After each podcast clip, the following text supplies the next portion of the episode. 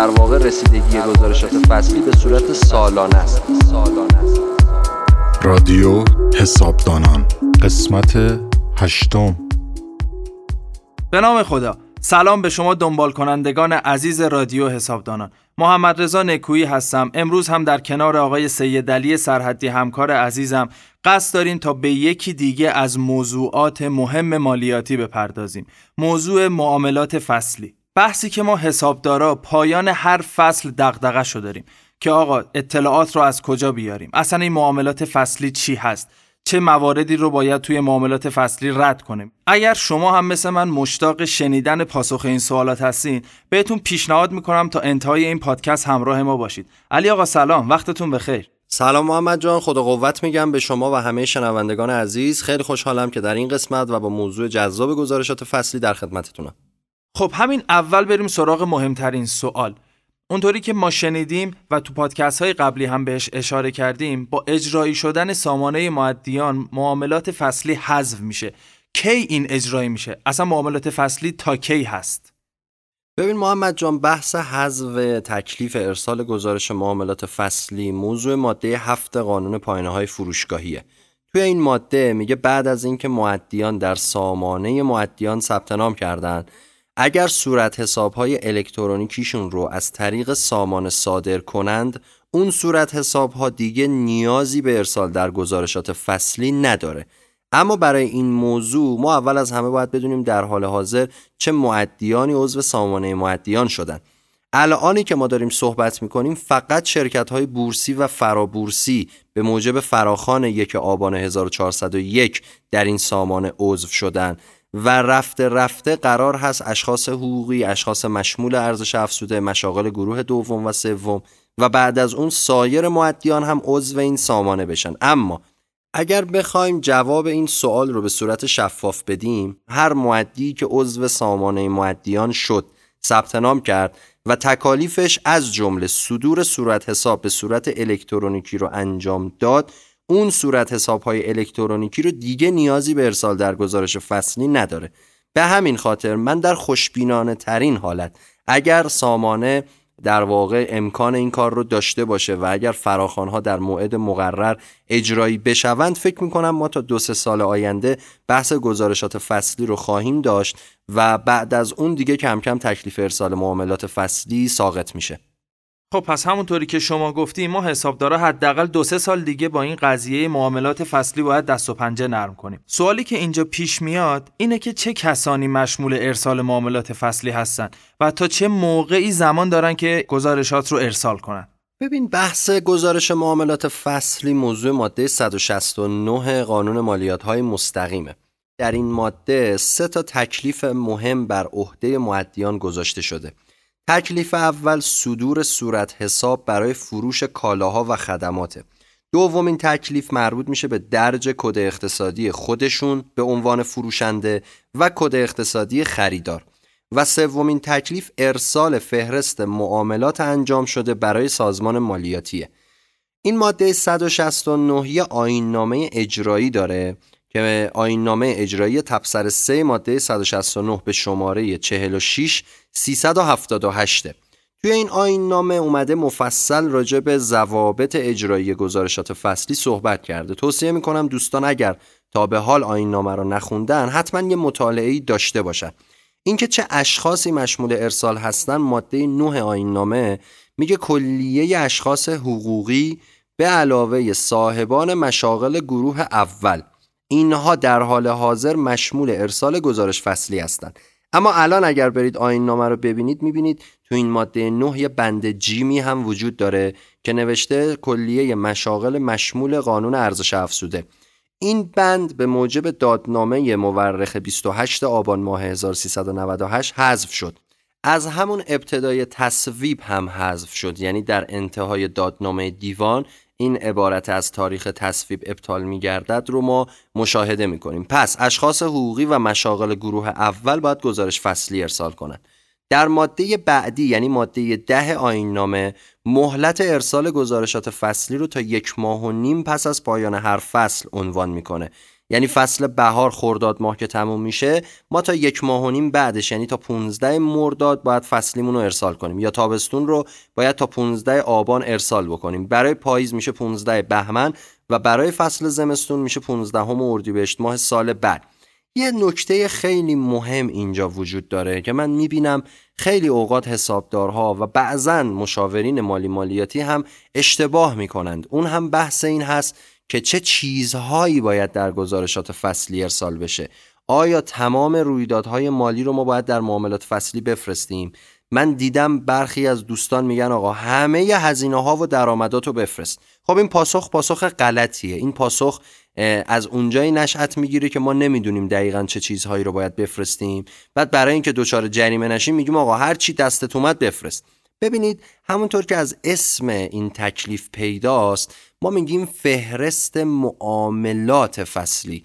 یعنی معاملات ما در طول یک فصل باید برای سازمان مالیاتی ارسال بشه. حالا معامله چیه؟ معامله رو خود آیننامه باز داره ماده یکش تعریف می‌کنه. میگه خرید و فروش دارایی کالا یا خدمت؟ هر کجا ما خرید و فروش کالا خدمت یا دارایی رو داشتیم بهش میگیم معامله. پس نباید همه هزینه هامون رو بفرستیم نه. برخی از هزینه ها هستند که اساسا ماهیت معامله ای ندارند. مثلا هزینه استهلاک. من از تو سوال می‌پرسم محمد من هزینه استهلاک رو توی گزارش فصلی به اسم کی باید رد بکنم؟ به اسم اون میز و صندلی یا به اسم اون ماشینالاتی که دارم براش استهلاک می‌گیرم؟ خب قطعا پاسخت خیره. چرا؟ چون اساسا این طرف معامله ای وجود نداره. مهمترین معلفه معامله این هستش که طرف معامله ای وجود داره. پس ما باید معاملاتمون رو ارسال کنیم. ما در حسابداری یه سری رویداد مالی داریم و یه سری معامله داریم. همه معاملات یک جور رویداد مالی هن. همه معاملات یک جوری رویداد مالی محسوب میشن. اما همه رویدادهای مالی لزوما یک نوع معامله نیستند مثلا من پول از حساب بانک ملی میریزم تو بانک ملت. این رویداد مالی است؟ بله معامله است خیر. من هزینه استهلاک محاسبه می‌کنم. رویداد مالی است؟ بله معامله است خیر. پس ببینید یه رابطه اینچنینی وجود داره. ما باید معامله رو تشخیص بدیم و فقط معاملاتمون رو ارسال بکنیم. علاوه بر این تعریف باید در نظر داشته باشیم که در ماده 13 آین نامه یه سری معاملات رو هم نام برده خودش که اینها نیازی به ارسال ندارن. مثلا هزینه حقوق و دستمزد مثلا هدیه بلاعوضی که به یه نفر میدیم مثلا شارژ و آبونمانی که بابت ساختمون پرداخت می‌کنیم. مثلا حقوق و عوارض گمرکی یا سایر مالیات هایی که به دولت میدیم. البته مالیات بر ارزش افزوده اینجا استثناست و مالیات بر ارزش افزوده رو ارسال می‌کنیم. ببین پس خود نامه هم اومده تازه یه سری از اون معاملات رو معاف از ارسال در گزارش فصلی کرده. پس ما به سه تا سوال اصلی جواب دادیم. چه اشخاصی چه چیزهایی رو و در چه زمانی باید برای سازمان مالیاتی ارسال کنند؟ بله ممنون از توضیحات کامل تلی آقای سرحدی عزیز. شما راجع به همه این موضوعات صحبت کردید. حالا یه سوالی پیش میاد. اگر این اشخاصی که مشمول هستن موارد رو در اون مهلتی که شما فرمودید ارسال نکنن آیا مشمول جریمه هم میشن یا نه؟ اصلا جرایمش چیا هست؟ بله قطعا ما هر کجا در قانون تکلیفی داریم بابت عدم اجرای اون هم زمانت اجرایی و جریمه پیش بینی شده. جرایم ماده 169 و بحث گزارش فصلی در خود متن ماده 169 اومده. علاوه بر اون در ماده 19 آین نامه هم راجبش صحبت کرده. ما جرایم مربوط به ماده 169 رو میگیم اگر عدم صدور صورت حساب انجام بشه یعنی من یه فروشی انجام بدم بابتش صورت حساب صادر نکنم. یا کد اقتصادی خودم رو درج نکنم یا کد اقتصادی خریدار رو درج نکنم هر کدوم از این موارد دو درصد جریمه داره. البته اگر صورت حساب صادر نکنم عملا جایی هم وجود نداره که بخوام کد اقتصادی خودم و طرف معامله رو درج کنم. در نتیجه اینجا فقط همون دو درصد جریمه رو داریم دیگه 6 درصد جریمه نداریم. جریمه بعدی استفاده از کد اقتصادی دیگران برای معاملات خودمه یا استفاده از کد اقتصادی خودم برای معاملات دیگران که اینها هم هر کدوم دو درصد مبلغ اون معامله جریمه بهش تعلق می‌گیره. و جریمه آخر که مربوط به سوال شما میشه عدم ارسال معاملات در موعد مقرر این هم مشمول یک درصد جریمه به نسبت مبلغ معاملاتیه که اونها رو ارسال نکردم. یعنی اگر مثلا 100 میلیون فروش دارم اینا رو تو گزارش فصلی تو موعد مقرر ارسال نکردم. یک درصد یک میلیون تومن جریمه میشم که البته جرایم گزارش فصلی جزو جرائم قابل بخشودگیه و معمولا تا 60 70 80 درصدش هم بخشودگی داده میشه. خب ممنون از توضیحات کامل شما علی آقای عزیز. اگر شما اجازه بفرمایید من تو این بخش می‌خوام راجع به وظایف حسابدارها و نحوه ارسال معاملات فصلی یه سری نکاتی رو بگم. من خودم حساب دارم. موقعی که فصل تموم میشه و بحث ارسال معاملات فصلی پیش میاد من یه فایل اکسلی رو از قبل آماده کردم و اطلاعاتی که لازم داخل سامانه معاملات فصلی رو بزنیم اومدم سرفصل هر ستونی گذاشتم. مثل نام طرف حساب. کد اقتصادی، شناسه ملی، کالایی که خریداری شده یا کالایی که فروخته شده، آدرس، کد پستی، اطلاعاتی که نیازه. اگر اون کالا مشمول ارزش افزوده باشه دو تا ستون هم براش گذاشتم. قسمت مالیات و عوارض که قبلا این شکلی بود. البته الان یه خونه‌ش کردم و 9 درصد مالیات رو می‌تونیم داخل اون ستون و داخل اون سلول وارد بکنیم. طریقه ارسال معاملات فصلی دو نوع هستش همونطور که همه عزیزان می‌دونن. آنلاین و آفلاین. اول یه سری توضیحات راجع به آفلاین بدم. ما چه شکلی می‌تونیم معاملات فصلی رو به صورت آفلاین ارسال بکنیم؟ وارد سایت tax.gov.ir میشیم. یه بخشی هستش به نام ارسال معاملات فصلی. وارد این سامانه که میشیم توی قسمت پایین سایت توی قسمت اسناد قابل دانلود یه فایلی هست که همیشه اون رو دارن بروزش می‌کنن نسخهش رو بروز می‌کنن و نوشته دریافت نرم افزار غیر برخط. که نسخه های جدیدش رو هر دفعه سازمان امور مالیاتی ارائه میده. ما می‌تونیم اون فایل رو دانلود بکنیم روی سیستممون نصب کنیم دو تا فایل Access به ما میده. یکیش برای سال 96 به بعد هستش که الان که ما تو سال 1401 هستیم مطمئنا فایل Access ی مورد نیاز ما هستش که اطلاعات سال 96 به بعد رو می‌تونیم از طریق اون ارسال بکنیم. سامانه آفلاین یا همون نرم افزار TTMS که باز میشه اون بالا چند تا قسمت داره. دقیقا قسمت هایی که توی سامانه آنلاین هم هستش. مثل خرید، فروش، اجاره، واردات، صادرات، پیمانهای بلند مدت هر چیزی که همونطور که شما گفتید به عنوان معامله باشه و ما موظف هستیم که اونا رو توی سامانه ارسال بکنیم این قسمت ها همش توی این نرم افزار غیر برخط یا آفلاین یا همون TTMS وجود داره. خب اطلاعاتی که ما از قبل توی اکسلمون ذخیره کردیم هر کدومشون رو میاریم توی قسمت های مخصوص به خودشون وارد می‌کنیم. نام اون فرد کی بوده؟ شناسه ملی یا کد اقتصادیش چی هستش؟ آدرسش چیه؟ کالایی که ازش خریداری کردیم چه نوع کالایی هستش؟ اصلا این کالا ارزش افزوده داشته یا نه؟ مالیات دیگه ای داشته یا نه؟ همه این موارد رو که ستاره دار هستن رو وارد می‌کنیم. اگر معاملمون واردات بوده ارزی بوده اونا رو وارد می‌کنیم. اگر قرارداد اجاره ای داشتیم نام موجر، شماره قرارداد، مبلغ اجاره. همه اینها رو وارد سامانه معاملات فصلی می‌کنیم. در مرحله بعدی بالای این نرم افزاری قسمتی هستش به نام صحت سنجی و ارسال. میریم اطلاعاتمون رو صحت سنجی می‌کنیم. دکمه ارسال رو که می‌زنیم نام کاربری و رمز عبور سامانه رو از ما می‌خواد. نام کاربری و رمز عبوری که قبلا موقع ثبت نام برامون ارسال شده. یه نکته خیلی مهم رو می‌خوام اینجا بگم. خیلی از حسابداران این اشتباه رو انجام میدن. موقعی که معاملات فصلیشون رو به صورت آفلاین ارسال می‌کنن فکر می‌کنن که دیگه کار تموم شده. نه. بعد از این مرحله شما باید وارد سامانه معاملات فصلی بشید داخل همون سایت.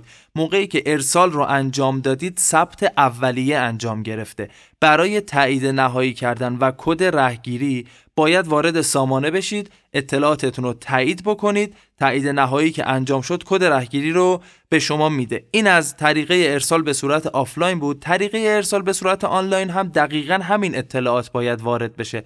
فقط وارد سامانه میشید و دیگه اینجا صحبتی از دانلود نرم افزار و فایل TTMS نیست. تمام این اطلاعات رو به صورت آنلاین وارد می‌کنید. قسمت ثبت و جدید رو که بزنید اون اطلاعات میره توی سامانه به اصطلاح خودمون میشینه. تا اینکه شما تایید نهاییش رو انجام بدید و کد رهگیری رو دریافت کنید. یه نکته دیگه هم که اینجا می‌خواستم بهش اشاره بکنم اینه که ما محدودیت در تعداد ارسال معاملات فصلی نداریم. یعنی می‌تونیم پایان هر ماه بیایم این موارد و این معاملات رو ارسال بکنیم. یک بار پایان مهر ماه یک بار پایان آبان ماه یک بار هم پایان آذر ماه. حالا یه سوالی رو می‌خواستم از شما بپرسم علی آقا.